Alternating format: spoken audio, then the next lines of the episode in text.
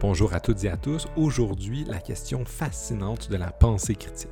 Effectivement, aujourd'hui, on va parler de cette question-là qui est une vieille question. Et histoire de citer nos étudiants les plus paresseux, depuis la nuit des temps ou depuis très longtemps, on s'intéresse à la question de la pensée critique, on remet en question le discours, le discours philosophique, ce que font les philosophes et les éthiciens, c'est aussi de remettre en question le discours, les messages, puis essayer de voir c'est quoi la vérité, de chercher la vérité parmi euh, les faussetés ou ce qu'on pourrait dire aujourd'hui dans le vocabulaire philosophique de la bullshit, c'est-à-dire euh, un discours qui ne s'intéresse pas à la vérité ou du moins qui a d'autres intérêts que la vérité, euh, que la recherche de la vérité. Um, là-dedans. On pourra en discuter. Peut-être que j'inviterai quelqu'un à parler de cette notion philosophique de bullshit qui a été travaillée dans des livres relativement célèbres. Mais aujourd'hui, donc, on va s'intéresser à la pensée critique, à cette posture intellectuelle, cette posture, euh, cette vertu intellectuelle de remettre en question le message. C'est quoi les limites de ça? Est-ce qu'on doit tout remettre en question? Euh, c'est quoi une fausse nouvelle? C'est quoi une théorie des conspirations? Parce qu'on entendait beaucoup de, gens qui remettaient en question les théories des conspirations, mais en fait, euh, vous avez peut-être déjà la même expérience que moi, ou sinon je vais me dévoiler. J'ai souvent rencontré des gens qui disaient avoir euh, ah, ah, t'es philosophe, euh, t'es sans doute très critique, t'es très critique du. Puis là, il, m'amenait une théorie de conspiration complètement particulière et farfelue. Donc, c'est difficile de savoir c'est quoi la pensée critique. Puis aujourd'hui, on va essayer d'explorer un peu c'est quoi la pensée critique, c'est quoi cette attitude-là et surtout comment on l'enseigne? Effectivement, comment est-ce qu'on enseigne la pensée critique? Parmi vous, euh, j'ai sans doute des gens qui, comme moi, enseignent la philo. Puis en enseignant la philo, une partie des choses qu'on veut faire, c'est enseigner la pensée critique, le doute, la remise en question. Mais jusqu'où ça va? Est-ce que le doute, c'est aussi aller dans un genre de relativisme profond, comme on a discuté plus récemment avec Julien Fecto-Robertson? Euh, non, mais est-ce que c'est mais si on ne veut pas être non plus dogmatique, est-ce qu'il y a un dogme de la pensée critique? Toutes ces questions-là sont des questions absolument importantes et qui tournent autour de l'enjeu de la pensée critique, de la pensée qui cherche la vérité, qui se remet en, question elle-même. Puis on va essayer de voir ça. Et pour ça, j'ai invité un vieux collègue, un vieux camarade, euh, Florent Michelot, avec qui j'ai décidé de parler de sa recherche doctorale et de la recherche qu'il va continuer à faire, depuis euh, son nouvelle embauche à l'université comme prof. On va parler donc de comment on forme les, les, professeurs et les futurs enseignants à la pensée critique. On va parler beaucoup de philo, on va parler de théorie de la conspiration, on va parler de Normand Baillargeon, qui est un euh, penseur québécois francophone très important qui, a beaucoup influencé sur ça. On va lui faire quelques critiques, on va parler euh, de son livre très connu, euh, le traité d'autodéfense intellectuelle, puis on va essayer d'explorer un peu l'éducation à la pensée critique. C'est quoi? De quelle manière ça se fait? On va parler évidemment des, de compétences. Est-ce Est-ce que c'est une compétence enseigner la pensée critique? Est-ce que on va, entrer dans des débats d'éducation, à savoir est-ce que c'est les compétences qu'il faut, est-ce que c'est l'expertise, parler de pédagogie, des questions hyper fascinantes euh, qui vont euh, tourner autour de la question de la pensée critique. On va voir les études que Florent fait sur cette question-là, qui parlent de, théorie de la conspiration, puis de quelle manière est-ce que les gens développent leurs compétences face à ça. On va parler aussi de d'autres choses. On va parler un peu d'enseignement, de l'enseignement de la philo. Et euh, on va voir que Florent a une, grande capacité aussi, une qualité de faire de l'excellente recherche en français et d'avoir traduit du matériel. Euh, j'ai bien hâte qu'il vous en parle.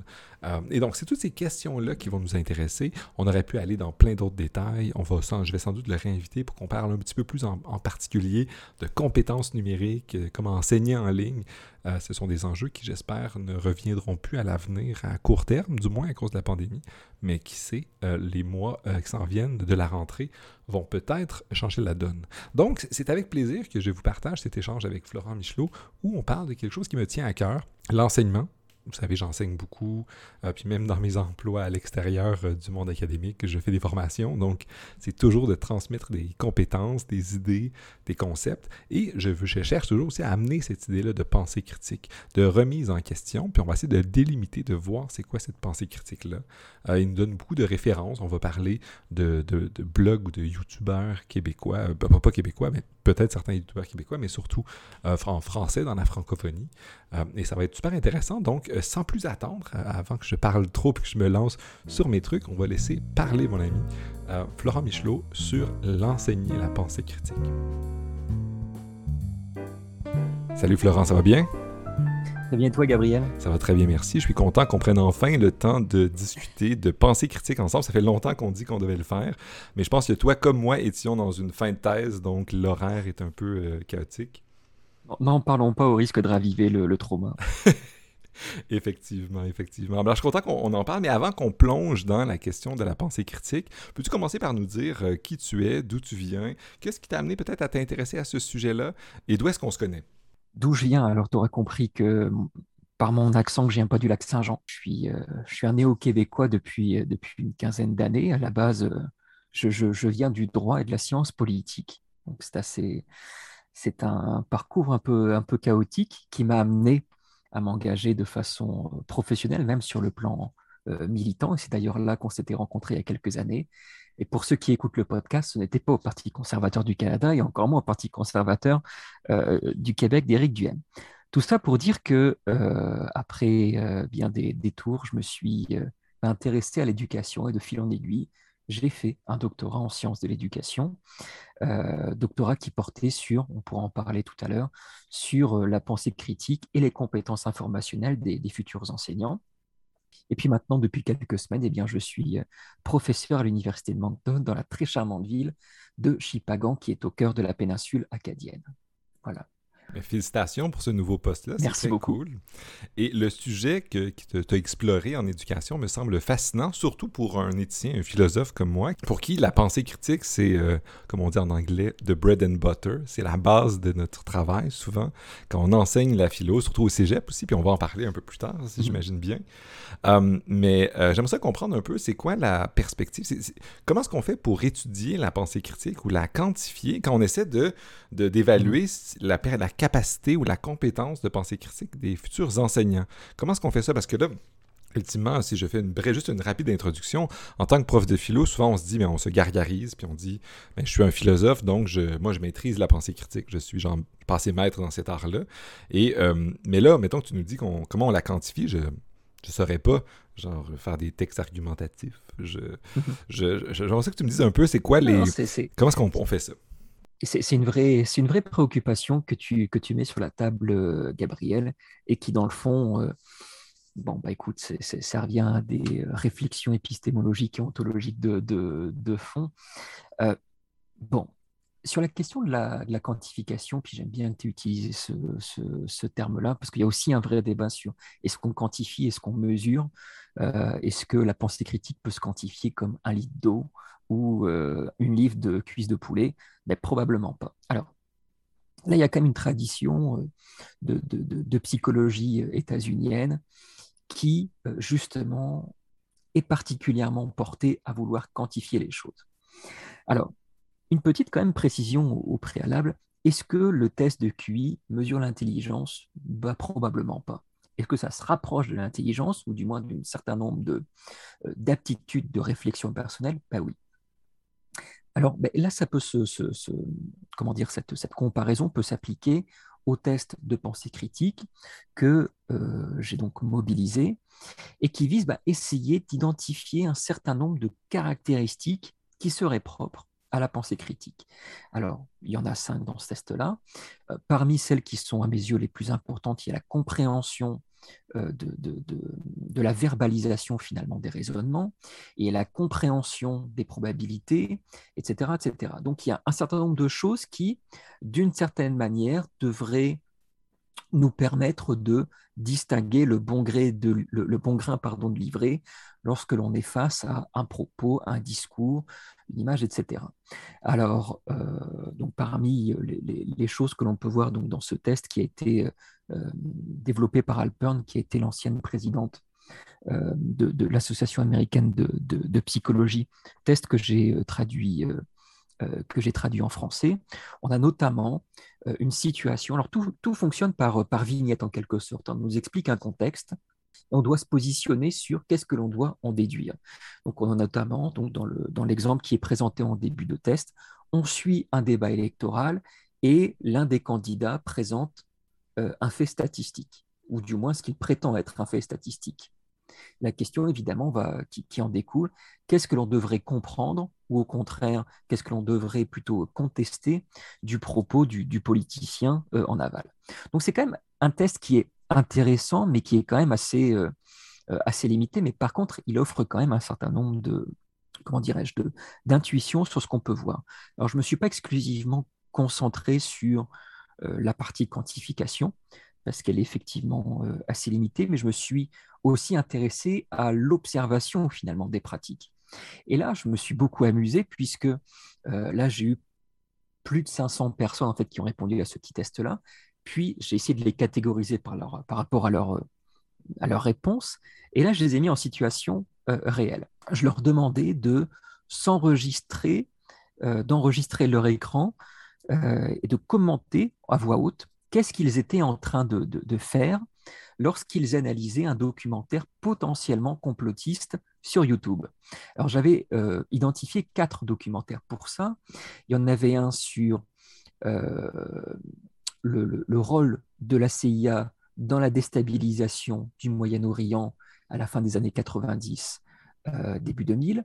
J'avais un autre documentaire impliquant la CIA sur le soutien à diverses expériences psychologiques qui ont été tenues dans les années 70.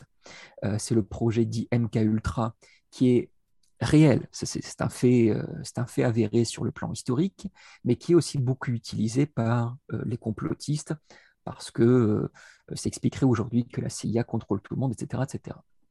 Et puis deux autres documentaires qui portaient davantage sur le paramédical. Donc j'avais un documentaire sur la prétendue mémoire de l'eau, ce qui est notamment euh, mobilisé euh, par les, tenants de, l'homéopathie.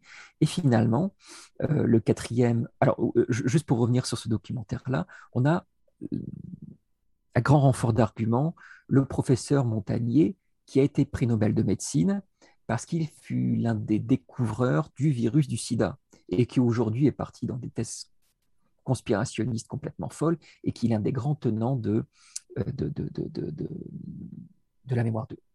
Si tu me permets de t'interrompre ici, j'avais juste une question sur ce genre de truc-là, juste sur ton le genre de, film, parce que euh, souvent, on, il y a des gens qui vont euh, dire, qui, vont être des complotistes, ou qui vont, mhm. qui vont entretenir des croyances de, assez marginales, particulières, en se défendant d'être les gens qui sont les plus critiques. Ils vont se dire, moi, je suis plus critique que les autres, mhm. qui connaissez l'expression en anglais sheeple, les gens qui suivent le, mainstream, ce qu'on dit dans, la, pensée courante. Mais non, eux, puis ce sont mhm. des gens que nous, on pourrait regarder en disant, mais non, c'est complètement délirant ce que vous racontez. Mais euh, qu'est-ce qu'on fait face à ça? Parce que là, on est face à une situation un peu particulière où on va accuser des gens d'être moins, d'être pas être dans la pensée critique, mais euh, eux, ils se disent, mais non, moi, je suis encore plus critique parce que je, critique les messages qu'on nous donne, le message ah. dominant, etc. Comment est-ce que tu as fait pour choisir des, mm-hmm. des, des, vidéos, des documentaires pour faire ce genre d'études-là, en étant dans cette situation-là où, de, mais en faisant un choix, tu amènes une certaine conception de c'est quoi la bonne pensée, puis, etc. Alors ça, c'est vraiment intéressant, euh, Gabriel, que tu amènes cette, euh, cet aspect-là. Euh, ce qu'il faut savoir, c'est que pour la partie où je les ai observés, euh, je me suis gardé de tout jugement. Euh, je me suis vraiment posé dans une, dans une posture interprétativiste. Euh, qu'est-ce que les gens, finalement, prétendent faire pour avoir une pensée critique? Ce qui est quand même, puis on pourra revenir là-dessus, ce qui est quand même intéressant sur, particulièrement chez les personnes qui sont en formation professionnalisante que j'ai étudiée, c'est que ce sont des personnes qui semblent être beaucoup plus portées à se remettre en cause, à faire preuve d'autocritique, versus à des personnes qui sont euh, euh, en formation euh, disciplinaire, qui ont peut-être une approche qui est très, théorique finalement de leur, discipline et des contenus, qui font davantage, qui, mobilisent davantage des processus normés, je vais regarder la date, je vais euh, regarder l'auteur, etc. Donc on a des stratégies qui semblent être un petit peu différentes dépendamment du profil de la personne. Et, je trouve intéressant que vraiment certaines personnes semblent mettre davantage, vraiment de façon significative, euh, l'autocritique comme étant euh, un élément extrêmement, extrêmement central des choses. Donc l'enjeu, c'est pas la pensée critique parfois tournée vers les documentaires, vers les autres trucs, mais parfois face à eux-mêmes aussi. Puis ça, ça serait un élément important, c'est se remettre en question, remettre ses perceptions en, Puis ça, ultimement, ça nous permet de distinguer peut-être des gens qui sont critiques du discours dominant, mais qui remettent pas en, cause leur propre contradiction ou leur propre, leur propre discours. Tout à fait. Et, là, finalement, on touche un élément qui est, euh, qui, à mon avis, est un petit peu dans l'angle mort de ces différents tests, finalement, de mesure de la pensée critique. C'est que finalement, tout ce que la philosophie peut nous apprendre sur euh, l'étude, l'étude des sophismes, et, les erreurs de logique formelle, etc., c'est vraiment malheureusement mis un petit peu trop de côté dans ces tests-là, alors que c'est extrêmement utile. Je, suis particulièrement les travaux en fait d'un géologue états-unien. On, a parfois, on entend parfois cet argument que 99% des chercheurs compétents seraient en faveur de la notion de changement climatique. Alors c'est justement cet auteur-là qui, euh, qui a fait cette, finalement cette méta-analyse derrière ça. Donc ça c'est un élément qui est tangible. Et il a développé euh, un outil qui s'appelle le FLIC, F-L-I-2-C, que j'ai traduit en français, et qui euh, nous dresse un, portrait, une carte des différentes erreurs de raisonnement qui peuvent nous amener au dénialisme, c'est un nouveau mot que, l'on voit apparaître dans les médias depuis, depuis quelque temps. C'est un espèce de négationnisme climatique en l'espèce, mais qu'on pourrait aussi appliquer à d'autres sujets, comme justement le discours anti-vaccinal euh, actuellement, euh, et tout ce que vous voulez sur les propos antisémites ou les propos antimaçonniques, peu importe. Donc il y a tout un ensemble de, type d'arguments qu'en français on pourrait traduire par justement des sophismes et qui malheureusement donc ne sont pas pris en compte dans ces outils de mesure et qui sont vraiment selon moi au cœur de, euh, du développement de compétences pour développer euh, un esprit critique et donc autocritique euh, parce qu'il va falloir être en mesure d'appliquer euh, ces stratégies de, d'autodéfense intellectuelle à l'égard du discours que l'on entend, mais aussi éventuellement vis-à-vis du discours que l'on développe soi-même. C'est vraiment très intéressant tout ça. Et à quoi ressemblent un peu les résultats auxquels tu es arrivé? Qu'est-ce qu'on voit euh, suite à cette étude-là? Parce que si j'ai bien compris, parce qu'on en a discuté un peu avant, euh, tu as étudié le Québec, euh, la France et la Belgique, des pays francophones. Puis je vois que tu disais que tu as traduit des, travaux, donc tu essaies de, faire de la, recherche, de la bonne recherche en français. Je suis content de l'entendre.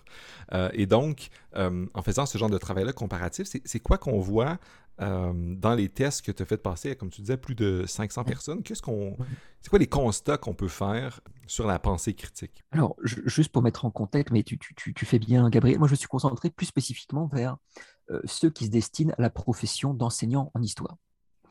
Euh, et je constate donc dans ces trois nations que, visiblement, les Québécois auraient de meilleurs scores au test de pensée critique que leurs homologues euh, belges ou wallons, et surtout que leurs homologues français.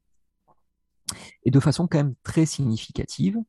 Et ça, c'est corrélé de façon assez intéressante avec aussi leur sentiment de confiance à l'égard de leur pensée critique à l'égard de leur capacité à manipuler des informations euh, sur le web, dans les médias traditionnels, etc. Donc, d'une certaine manière, euh, il semble assez avéré que plus on est confiant dans sa capacité à mobiliser de l'information, dans sa capacité euh, à faire preuve d'esprit critique, plus on va avoir un score de pensée critique qui est, qui est élevé. Alors évidemment, ça pose des, des questions importantes sur euh, le système scolaire, sur la valorisation aussi du système scolaire, parce que, sans rentrer dans le détail, les méta-analyses semblent nous dire que le sentiment d'efficacité personnelle, c'est non pas un prédicteur, mais davantage le, miroir de nos réussites et de nos échecs passés. Donc si les gens se sentent compétents, c'est parce qu'ils ont eu de, bonnes expériences par le passé. Donc on peut supposer que d'une certaine manière, le, sociétalement, culturellement et singulièrement sur le plan éducatif, d'une valorisation plus forte euh, en Belgique, plus forte aussi éventuellement au Québec, et ça va aussi se traduire par ailleurs donc par euh, de meilleurs résultats au test. Donc ça c'est le premier élément. Et donc comme je l'évoquais euh, tout à l'heure, on a des, des, dissemblances assez importantes chez ceux qui suivent des formations professionnalisantes. C'est notamment le cas au Québec et aussi en partie en Belgique. Donc pour devenir enseignant, on va suivre euh, au Québec un bac en, éducation. C'est aussi un peu le cas en Belgique. Et puis il y a des formations disciplinaires. C'est le cas euh, en France et aussi en partie en Belgique. Ce qui est intéressant dans la Belgique, c'est parce qu'elle combine euh, les deux types de formations. Donc les formations disciplinaires, ça veut dire, bah, pour devenir prof d'histoire, faut d'abord que je sois un expert en histoire. Donc, faut d'abord que euh, je, fasse un bac, en l'occurrence là-bas une licence en histoire. Et donc, il y a des différences significatives entre formation professionnalisante et disciplinaire. Et nos gens qui sont en formation professionnalisante, eh ben, ils vont se remettre en cause. Euh, ils vont faire preuve d'autocritique versus ceux qui sont dans une approche peut-être plus euh, disciplinaire, qui vont avoir une approche plus normative, plus normée. Je vais suivre finalement une liste de procédures. Et là, euh, je vais mettre peut-être les pieds dans le plat, mais parmi les hypothèses que, je fais, on avait déjà constaté finalement des dissemblances. la pensée critique est au cœur finalement des, sciences infirmières, notamment des sciences médicales. et c'est notamment ce que l'on appelle la pensée clinique. Euh, c'est très proche finalement de la pensée critique. Et on constate finalement que les personnes qui sont en formation professionnalisante ont aussi de meilleurs résultats. Là, il y a plusieurs facteurs qui peuvent rentrer en ligne de compte, pas exclusivement le système scolaire, mais c'est aussi parce que les personnes qui sont en formation professionnalisante font plus de stages sur le terrain, donc plus de pratiques, plus de concret, mais c'est aussi parfois des personnes qui euh, ont des conditions matérielles plus complexes, parce que c'est souvent des études plus courtes, euh, c'est aussi des personnes qui euh, ont peut-être déjà des enfants, qui sont peut-être déjà sur le marché du travail. Euh, donc il y, a, tout un contexte socio-professionnel qui peut être favorable au développement de la pensée critique versus des études disciplinaires plus, traditionnelles qui nous éloignent un petit peu du, du terrain en quelque sorte. C'est intéressant ce que tu nous dis parce que, du moins ça pourrait aller contre l'intuition selon laquelle, quand tu es un expert dans un domaine, tu as une meilleure perspective critique sur ton domaine parce que tu connais tous les tenants et les aboutissants, euh, les critiques dans ce domaine-là, tu peux euh, plus critiquer. Alors tu nous dis non, c'est plus les domaines qui sont plus pratiques, plus pragmatiques que les, si je comprends bien, tu me corrigeras, que les domaines plus, euh, plus théoriques qui ont une meilleure autocritique, une meilleure pensée critique. ça, ça, ça, irait un peu contre ça. Alors les, les gens qui sont formés pour devenir des enseignants euh, avant d'être des mathématiciens, par exemple, auraient une meilleure, mhm. ou, des historiens, on va rester dans l'histoire, ils sont formés pour, être des enseignants en histoire, il y aurait plus de pensée critique que des historiens qui, qui tombent en, en, devenant enseignants par, le, par la bande, comme on dit. Oui, tout à fait.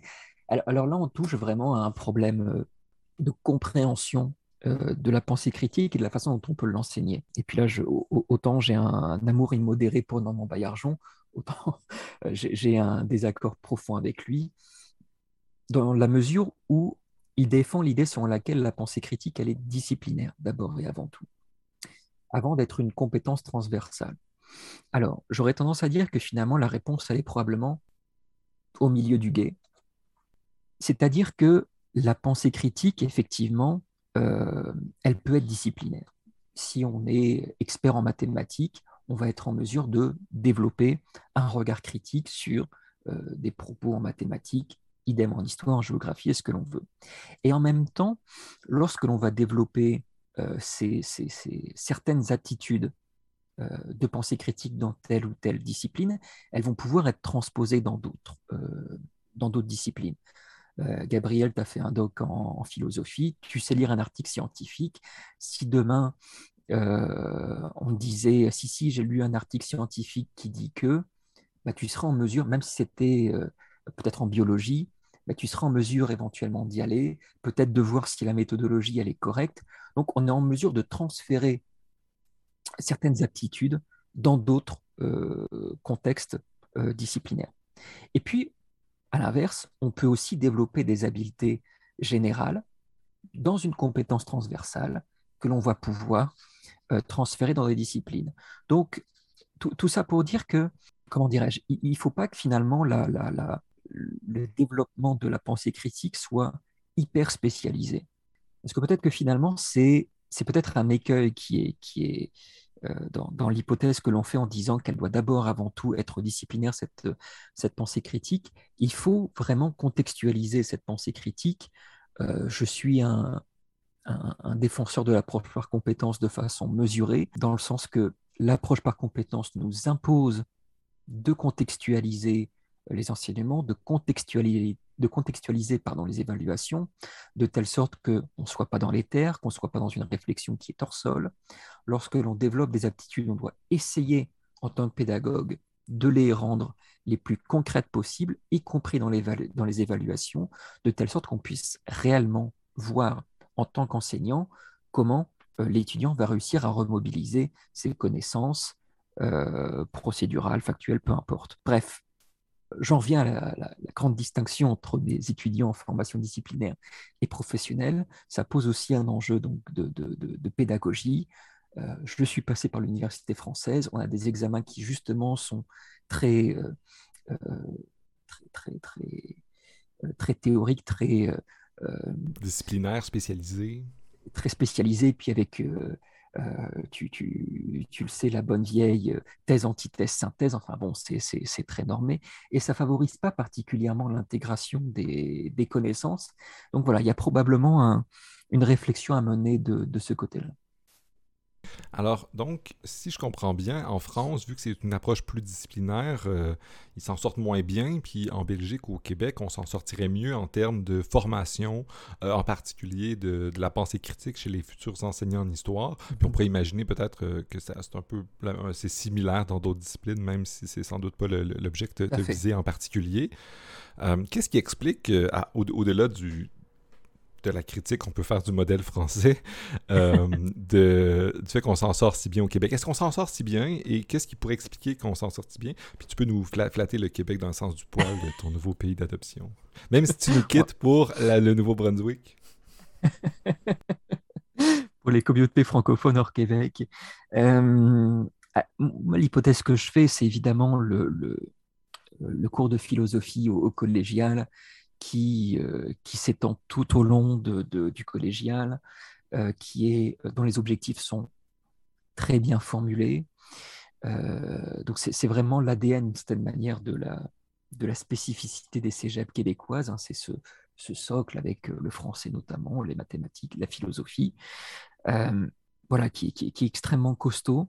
Les étudiants savent où est-ce qu'ils vont L'approche par compétence, là aussi, d'une certaine manière, a du bon parce qu'elle permet de contextualiser euh, l'approche philosophique.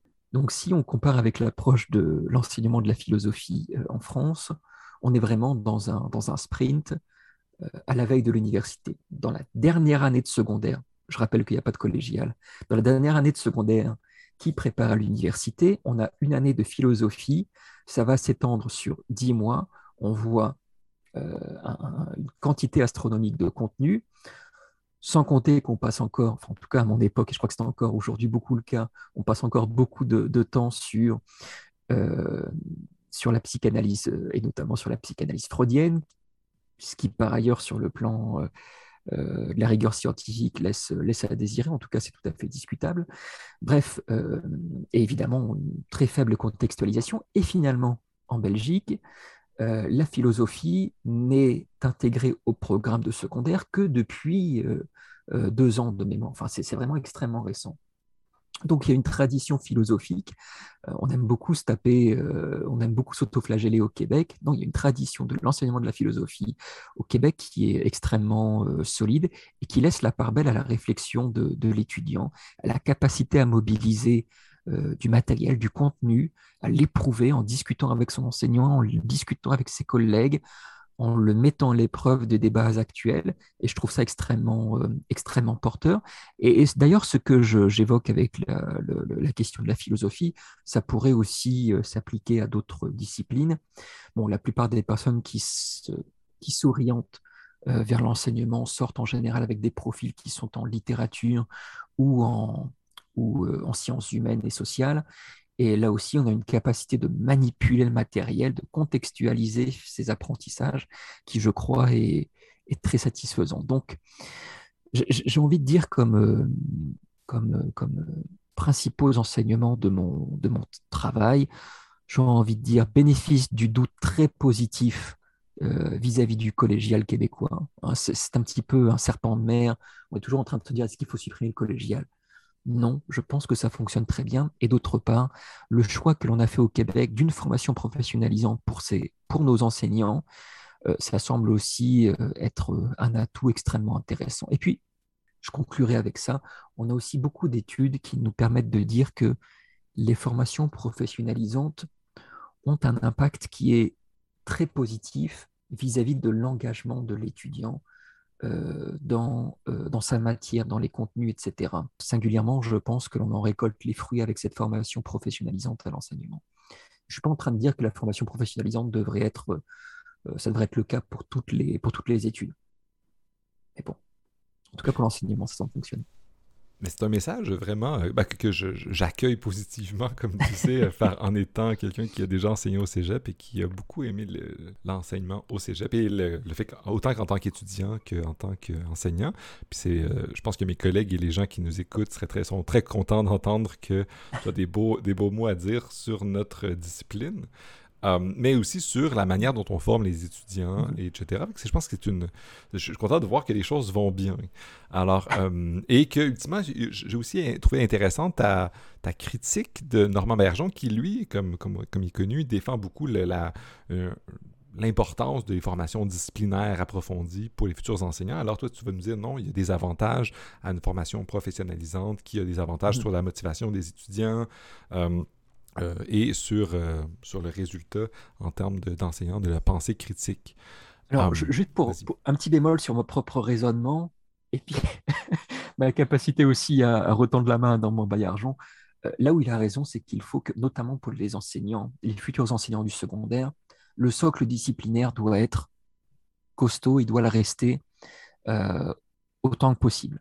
je veux dire par là que le futur enseignant en histoire du secondaire doit continuer de recevoir des cours communs avec les étudiants en histoire ou en géographie ou en sciences humaines, etc c'est vraiment important de garder ce socle disciplinaire, mais il y a un juste équilibre euh, à trouver, je, crois. L'équilibre, c'est entre une formation profonde dans la discipline et tout, autant d'avoir une formation en tant que pédagogue et ne jamais tourner trop d'un côté ou de l'autre, de faire seulement des pédagogues qui ne maîtrisent pas vraiment l'histoire puis qui ont une connaissance très superficielle du domaine versus des historiens qui ont une compétence moyenne ou voire basse en enseignement, en pédagogie, etc. Et c'est la raison pour laquelle, d'ailleurs, les, euh, les nouvelles maîtrises professionnalisantes à l'enseignement, hein, qui sont en train de s'ouvrir petit à petit euh, à travers le Québec, euh, je, pense que c'est une bonne option parce qu'une certaine manière, elles permettent de contrebalancer l'hyperdisciplinarité qui, que l'on retrouve chez ces personnes qui s'inscrivent dans ces, dans ces maîtrises professionnalisantes, ces maîtrises qualifiantes, euh, justement mettant davantage l'accent sur la pédagogie. La dimension pédagogique, elle est, elle est vraiment indispensable. Mais c'est intéressant que tu dises ça, puisque j'en profite pour me révéler un peu au public. J'ai fait une maîtrise euh, professionnalisante euh, en philo. J'ai fait à l'UCAM, il y avait une maîtrise philo, mais avec une spécialité en enseignement collégial. Euh, ce que j'ai fait à l'UCAM et ce qui m'a donné l'opportunité de faire des stages. Et ça a été euh, du moins les premiers pas que j'ai fait devant des classes. Et je remercie mhm. mes superviseurs qui m'écoutent peut-être. Euh, ça a été à, l'époque où j'étais jeune et insouciant. Mais ça a été une, très bonne formation. Puis je, peux il y, avait ce débat-là entre nous entre nous à savoir est-ce que c'est un bon choix stratégique de de, de, de, faire un truc professionnalisant, mais qui coupait peut-être un peu de cours de séminaire pour approfondir plus. Et ce, mhm. ce, genre de débat-là existe. Euh, mais ça cause des, tensions aussi parce que le monde académique, euh, rendu au doctorat, il favorise peut-être un peu moins les, diplômes professionnalisants. C'est complexe d'étudier les structures euh, éducatives, tu trouves pas? Et, finalement, tu vois, Gabriel, on est passé. Moi, j'ai fait un, diplôme de deuxième cycle en enseignement postsecondaire, tout à fait la maîtrise professionnalisante. Et finalement, on finit avec des doctorats. Donc, comme quoi, c'est pas incompatible on peut s'en sortir, effectivement, ou on peut. Euh, c'est pas incompatible avec la recherche de, qualité, en tout cas, pour la tienne. Euh, euh, mais là, on, se flatte beaucoup et on, on est très positif. Ça fait du bien. Pardon? Ça fait du bien. Ça fait du bien, effectivement. Mais là, je vais utiliser la pensée critique. Je vais t'inviter à avoir une pensée critique sur ce qu'on vient de dire et à mhm. savoir, bon, il y a des choses qui vont, qui vont pas si mal, mais qu'est-ce qui pourrait aller mieux? Qu'est-ce qui, qu'est-ce qui reste à faire pour améliorer la situation? Parce que ce serait bien si on pouvait dire, bon, on a atteint la, le, sommet, on peut plus s'améliorer. Euh, le système québécois, euh, NEC plus ultra, etc. Number mm. one, comme ils disent aux États-Unis. Euh, mais que, mettons qu'on se retourne un peu sur nous-mêmes, puis on fait une autocritique à dire, bon, peut-être, qu'est-ce qu'on pourrait améliorer? Est-ce que est-ce que tu as des pistes de réflexion sur ce plan-là? Alors, moi, je me suis essentiellement consacré à la formation initiale la formation, initiale, pardon, on le rappelle, c'est euh, tout ce que l'on fait comme étude avant de rentrer sur le marché du travail. J'ai cette expression, mais elle est consacrée. Euh, reste la formation continue. Et là, c'est peut-être notre gros, gros, gros angle mort euh, que l'on a au Québec. Donc finalement, on a des étudiants québécois qui sont très très bien s'en sortir une fois qu'ils sortent de leur formation initiale jusqu'à ce qu'ils rentrent sur le marché de l'emploi. Que reste-t-il ensuite? Eh bien, force est de constater que lorsque l'on regarde les programmes de euh, l'action publique qui est organisée notamment par les gouvernements, les réseaux professionnels, etc., que l'on peut constater en France et en Belgique, eh bien, il est extrêmement solide et il y a très très peu de choses qui est faites euh, au Québec. Deux exemples, il y a notamment le réseau Canopé en France, alors c'est un acronyme quelconque qui en fait fédère euh, des enseignants euh, en France qui sont particulièrement intéressés par les questions d'intégration technologique en pédagogie. donc c'est un réseau qui est très très dense. Il y a des référents dans chaque académie, donc dans chaque région.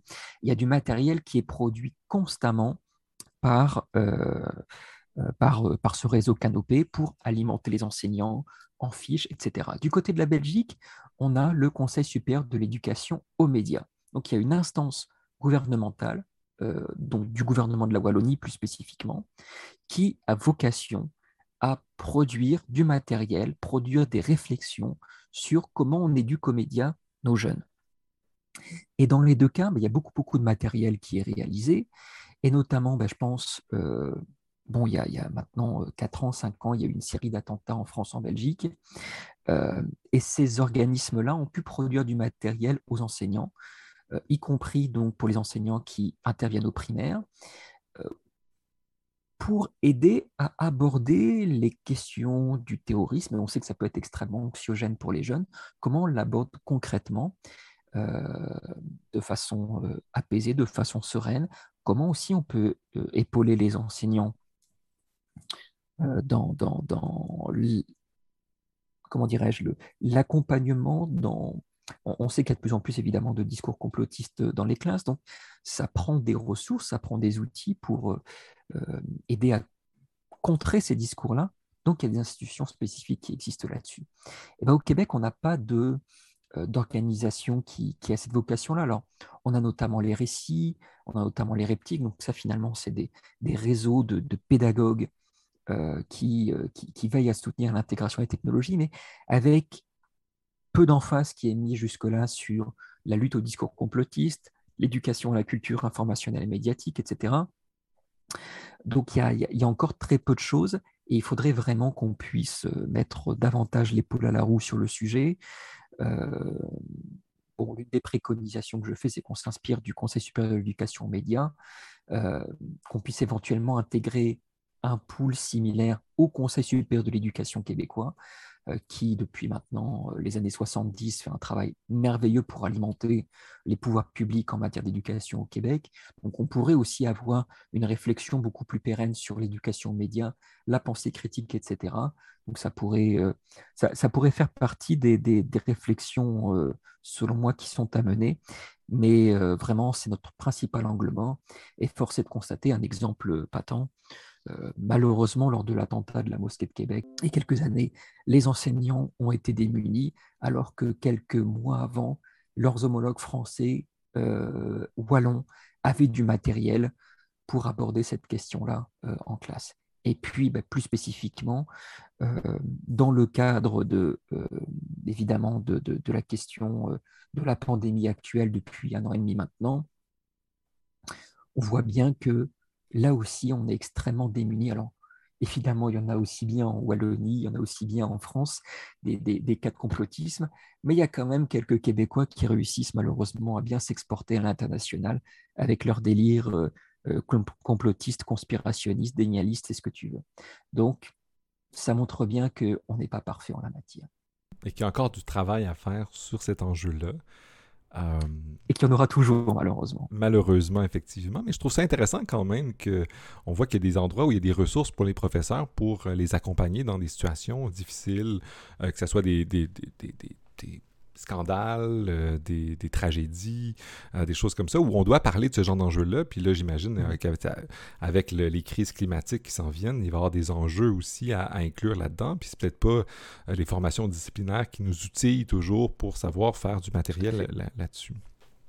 Tout à fait. Et là, ça fait appel à ce qu'on appelle les compétences du 21e siècle. Bon, moi, c'est une expression que je trouve un peu galvaudée, mais qui, qui, qui, évoque quand même quelque chose d'utile et d'intéressant. Euh, il va falloir ces, ces compétences euh, transversales, notamment pour faire face à la question euh, des changements climatiques. Tout à, tout à l'heure, je faisais référence au travail de, de M. Cook aux États-Unis. J'avais oublié d'ailleurs le, de, citer son nom. Euh, moi, je pense que c'est extrêmement utile euh, aborder la question des changements climatiques. On ne pourra pas tous être euh, des, des, géologues, des biologistes, etc., pour affronter cette question-là. Donc, on doit être collectivement outillés pour affronter les discours dénialistes,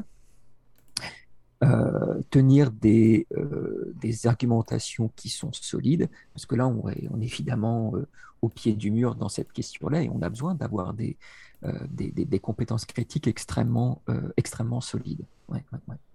Excellent. Et je pense que l'enseignement, c'est un enjeu hyper important. Je suis très content que tu sois venu nous parler de, du développement de la pensée critique, mais les enjeux que tu soulèves maintenant sur euh, les compétences du 21e siècle, je pense que c'est tout un autre enjeu. Puis avec les nouvelles technologies et les la virtualisation de l'enseignement aussi, ça serait un sujet qu'on reparlera une autre fois, mais que je pense qui, qui soulève des enjeux importants.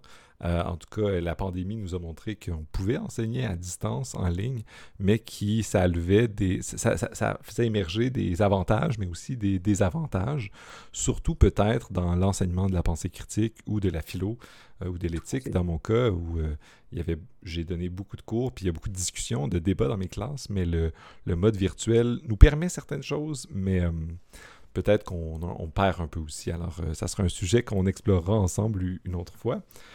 Euh, ben merci beaucoup, euh, Florent, d'être venu. Ça a été très, très plaisant euh, de parler avec toi de la pensée critique. Si tu avais quelques pistes de lecture, des recommandations pour nos auditrices et auditeurs qui voudraient approfondir ce que tu as fait ou les, enjeux dont on a discuté ensemble, aurais-tu quelques recommandations à leur faire? Volontiers. Alors, évidemment, l'incontournable, ça, reste, ça reste le petit cours d'autodéfense intellectuelle de Normand Baillargeon, qui est un succès dans toute la francophonie, qui est, qui est, qui à mon avis euh, indispensable. Il y, a un autre, il y a un sociologue français que j'aime beaucoup qui s'appelle Gérald Bronner, dont on a un peu entendu parler au cours des derniers mois, notamment autour de son dernier livre Apocalypse cognitive. Alors c'est intéressant parce qu'il il nous force à faire preuve d'autocritique dans son titre. Non, il n'est pas en train de dire que tout est en train de s'écrouler euh, sur le plan cognitif. Donc c'est pas l'apocalypse dans ce sens-là, c'est l'apocalypse au sens de Saint Jean, c'est-à-dire la grande révélation cognitive que nous révèle justement euh, le, contexte actuel euh, de pandémie. Alors, les bouquins de Bronner sont, sont, un peu répétitifs depuis une quinzaine d'années, une vingtaine d'années, mais au demeurant, c'est quand même très intéressant parce qu'il nous permet de comprendre de façon assez vulgarisée en quoi l'économie numérique, la surabondance d'informations auxquels on est euh, confronté actuellement euh, constitue un défi, et pas forcément parce qu'on est stupide, mais aussi parce que, euh, eh bien voilà, c'est notre condition humaine qui fait que on est amené de façon assez mécanique à faire preuve de certains raccourcis intellectuels, des biais intellectuels, et c'est comme ça, voilà. On est tous portés à faire preuve d'erreurs statistiques assez bêtes, mais parce que notre cerveau est configuré pour aller au plus rapide et probablement que ça nous a sauvé euh, quelques humains il y a quelques milliers d'années, quelques dizaines de milliers d'années. Nous, aujourd'hui, ça peut nous conduire à préférer regarder euh, un clash entre deux rappeurs sur YouTube plutôt que de regarder une conférence sur l'astrophysique. Voilà, on est porté à, à aimer quelques friandises intellectuelles comme ça. Ou croire des choses qui se répètent. J'en discutais dans un autre épisode. Euh, la répétition en ligne, mettons qu'un message, on le reçoit de manière répétée, même si c'est faux, on va finir par le croire et dire que, se dire, mais je l'ai entendu plein de fois, ça doit être vrai. Or, euh, ça c'est pas nécessairement vrai. C'est pas parce qu'il est répété qu'il est juste. Exactement. Donc voilà, ça fait partie de ces, petits, biais, cognitifs. On n'a pas parlé de cette expression durant notre échange, mais les biais cognitifs sont vraiment euh, intéressants. Alors ensuite, il y a tout le mouvement zététique que, j'apprécie beaucoup. Alors le mouvement zététique, euh, on, est très loin de ce que c'était sous la, sous la Grèce antique, mais dans le fond, c'est un mouvement rationaliste euh, qui est organisé sous, forme, sous forme associative si, on ne connaît pas le mot zététique, ça fait un peu sectaire, mais non, rassurez-vous, ce n'est pas du tout le cas. Et euh, il y a notamment euh, Thomas Durand qui anime la chaîne YouTube euh, La Tronche en Biais. qui a produit plusieurs bouquins super intéressants. Je pense notamment La vie après la mort, une approche rationnelle, et qui déconstruit euh, la plupart des discours ambiants sur l'hypothèse d'une vie après la mort, avec des arguments rationalistes euh, extrêmement percutants, solides, et sans pour autant jeter la pierre sur euh, les personnes qui pourraient être amenées en leur fort intérieur à croire à l'existence de quelque chose. Il y a aussi l'ironie de l'évolution de Thomas Durand. Euh, Thomas Durand est un biologiste, hein. donc c'est évidemment très intéressant à regarder. Il y aurait beaucoup, beaucoup de choses que je pourrais, que je pourrais suggérer. Je ne veux, veux pas non plus être trop long, mais voilà, on a énormément de, on a énormément de, choses. Et le dernier bouquin que j'aimerais suggérer, c'est Devenez sorcier, devenez savant. Le titre est délicieux, c'est de Georges Charpak. Il a été euh, prix Nobel de physique de mémoire dans les années 90. C'est un bouquin qui est coécrit avec Henri Brock, qui est l'un des, euh, l'un des fondateurs du mouvement zététique contemporain. C'est un bouquin tout à fait, euh, moi que je trouve qui, est super intéressant, ça se super rapidement. C'est un bon bouquin de, de c'est une belle lecture d'été. C'est stimulant, ça, ça, ça bouscule un petit peu. Voilà. Merci pour les recommandations et je suis content que ce soit d'une littérature francophone que tu recommandes à mes auditrices et auditeurs. Ça fait toujours plaisir. Et euh, que tu recommandes aussi quelques chaînes YouTube, parce qu'il y a de très bonnes chaînes YouTube francophones sur la philo, sur la pensée critique, comme tu viens de dire, la Troche en biais et, plusieurs autres. Euh, et je suis content que tu le, fasses. Alors, euh, mais je suis très content. Puis merci beaucoup pour les recommandations. On aurait pu, comme tu dis, en parler encore plus longuement de la pensée critique et de tous ces faits, mais justement de focuser sur la formation des enseignants. C'était quelque chose de particulier parce que ben, on espère avoir des enseignants qui ont une pensée critique forte. Puis tu, en tout cas, moi, tu m'as rassuré sur le fait que comparativement, on s'en sort quand même bien et qu'on a des professeurs qui euh, sont du moins un peu critiques. Donc, c'était plaisant.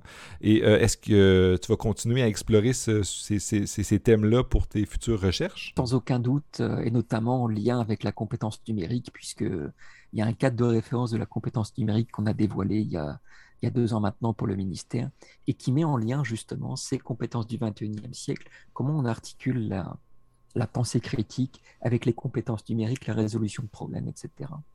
Euh, pour conclure, j'aimerais juste dire un petit mot, Gabriel. Depuis maintenant 30 ans, 40 ans, on sait que le niveau d'études, la profession, ça ne nous exonère pas d'être porté à croire euh, à l'incroyable, au paranormal, euh, aux hantises, aux ovnis, ce que vous voulez. Et notamment les travaux de, de Bohem-Michlas datent de 86, où on montre finalement que euh, les enseignants du secondaire sont probablement à des niveaux similaires de croyance que euh, les ouvriers à l'époque.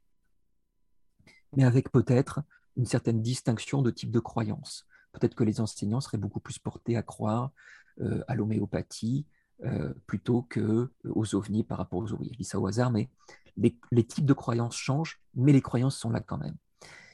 Et je pense qu'il faut garder ça à l'esprit euh, parce que personne n'est immunisé face aux croyances, indépendamment de notre niveau d'éducation, indépendamment de notre catégorie socio-professionnelle. C'est quelque chose que l'on doit garder à l'esprit et c'est probablement la chose qui est la plus importante lorsque l'on doit faire preuve d'esprit critique, c'est de faire preuve d'autocritique. On sait qu'on peut tous tomber dans le panneau pas parce qu'on est stupide, mais c'est notre condition humaine.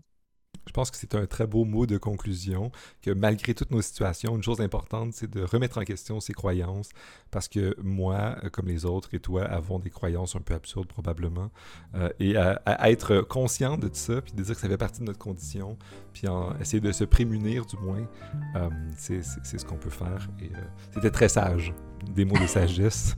Merci beaucoup de ta présence encore une fois et on va se reparler euh, prochainement. Ça me ferait plaisir si tu pouvais venir nous parler de nouvelles technologies, de compétences du 21e siècle et euh, peut-être rebondir encore sur la pensée critique. merci beaucoup, Florent. Merci beaucoup.